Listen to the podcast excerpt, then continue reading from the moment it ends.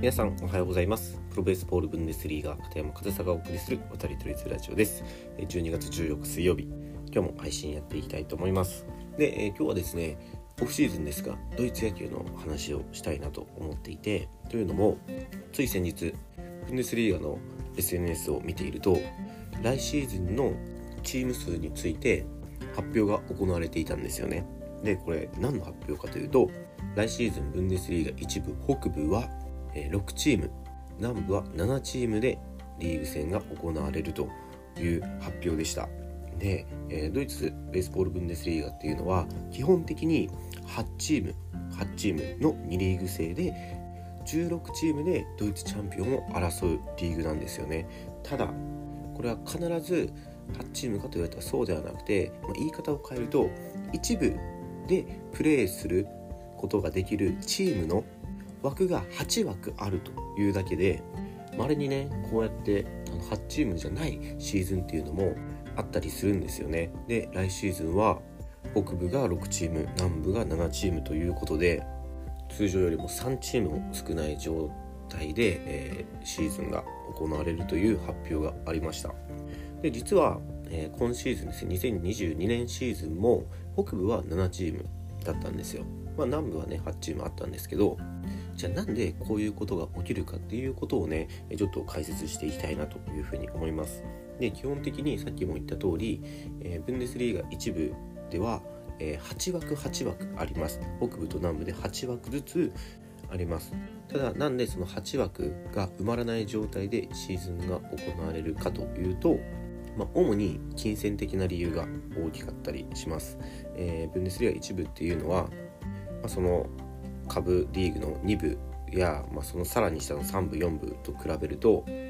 お金がかかるんですよね。でそれはどういったところにお金がかかるかというとまずその助っ人外国人戦力を補強するための助っ人外国人を呼ぶためのお金。その助っ人外国人に払うためのお金、まあ、これが大部分を占めるんですが、まあ、それだけではなくホームアウェイで試合が行われるわけで遠征っていうのも行われます。でその遠征っていうのももう本当に遠いところだと、えー、片道6時間なんか平気でかかるような場所に遠征に行かないといけません。その時の、まあ、ガソリン代、まあ、車でねみんなに乗り合わせて行ったり、まあ、バスで行ったりするんですけど、まあ、そのガソリン代やバス代。でそれくらい遠いところまで行くとやっぱりあの日帰りでは帰ってこれないんですよね。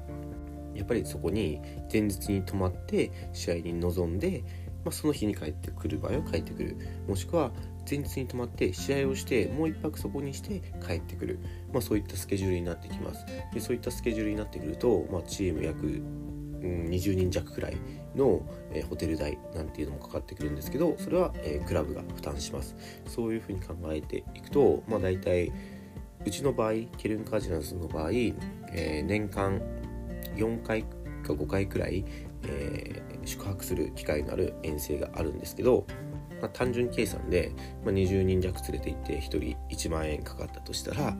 あ、それだけで1つの遠征で20万円とかかかりますよね。多分もっとかかってると思います。であとはホームゲームの際の審判代だったり、えー、ボール代。そういったもののお金が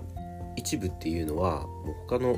リーグとはちょっと比べ物にならないくらい高くかかってくるんですよね。まあ、そもそも2部でね全泊して試合に臨むとか試合後にそこに泊まるみたいなことはもうないんですよ。だからその遠征費っていうのはね、え基本的にその一部以外ほぼかからないんですよね。で2部のために外国人選手を取るっていうチームもなくはないですけど、まあ、仮に取るとなっても自分たちが払える額に見合った選手を取ると思うのでその無理してまでね外国人選手を取ったりはしないんですよねその2部以下だと。けどまあその一部もそのね払える額の限界はあるにせよやっぱり助っ人外国人の存在っていうのは大きくてそこにかかってくる費用っていうのも本当に大きいんですよね。まあ、日本と比べるとそれはもちろん、えー、全然比べ物にならない額ですけど、まあ、1人に対してクラブは、えー、往復の航空券だったりまあ、毎月の報酬そして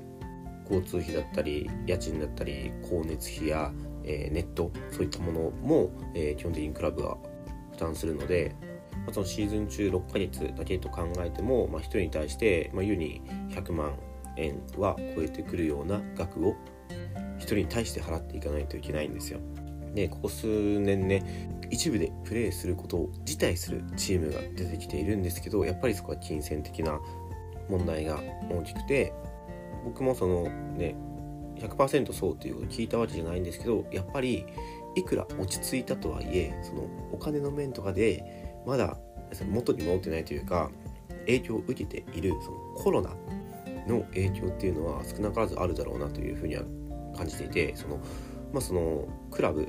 チームドイツの、えー、野球のチームの、まあ、財源っていうのは、まあ、その、国から補助金とかも出たりするしそのクラブとしての会員費とかを集めたりあとはその試合の時の、えー、チケット代やその時のケータリング売店ですね、えー、食事や飲み物の、え収入っていうのはあるんですけど、まあ、大部分はスポンサーなんですよね。で、まあ、スポンサーはそのクラブの収入の大部分を占めていて、まあ、本当にそのスポンサーの強さがドイツ野球のクラブごとのその,、まあ、そのお金を持ってるか持ってないかっていうのはすごく大きく、えー、分かれてくるんですけどそのスポンサーがねお金を払えなくなったスポンサーが離れてしまったってなったらもうそのスポンサーを離れるだけで一部でプレーができなくなるっていうチームがね出てきたんですよ。で一部でプレーできなくなるチームが出てきてってなったら本当は2部から昇格してくるんですけど2部のチームも1部でプレーすることを望まなかったりするんですよね。2部で1部に昇格する権利をその2部で優勝してね、え、入れ替え戦にも勝ってとかそういった1部でプレーする権利を得たにもかかわらず2部から昇格してこないチームっていうのもあってそういったチームもやっぱりその1部でプレーするほどの財源がないとかそういった問題を抱えているんですよね。でまあおそらくそのコロナがね落ち着いてきて本当にシーズンっていうのもねほぼほぼ、まあ、今年もね何試合かコロナで中止になったりとかもしたんですけど、ほぼほぼその通常のシーズンに戻ってはきていて、野球のその中身自体は通常に戻ってきてはいるんですけどそのお金の面というかそういったものが時間差で影響が出てきてその影響によって金銭的な理由で一部でプレーできないというチームが出てきていてその結果2023年ですね、えー、コロナが始まったのは2020年ですよね。2020年からもう4年目になりますね、えー、その4年目のシーズンでなんとベースボールブンデスリーガでは3枠も一部でプレーすることができる枠を上げたまま、えー、シーズンが行われるということが決定したと。そういった発表があったのでね、まあ、日本とはそのそもそものねそのリーグの仕組みが違うのでなんでそういうことになるのかっていうのはねやっぱり説明がないとわからないと思うんですよね。で1リーグ8チームの2リーグ制っていうのはすごく、ね、魅力的なリーグの形だなっていうふうには思っていたので、まあ、それがねちょっと来年は6チーム7チームということで少しまあ縮小みたいな形になってしまうのはま少し残念ではあるんですけどドイツ野球ね。もう本当に年々レベルは上がっているし盛り上がってもきているのでね、えー、近い将来にまた、えー、北部8チーム南部8チームという形でねリーグ戦が行われることを願いたいなというふうに思います。はいということで今日はドイツ野球についてでしたね、まあ、今後も新しい情報入り次第、えー、こちらでどんどんシェアしていくので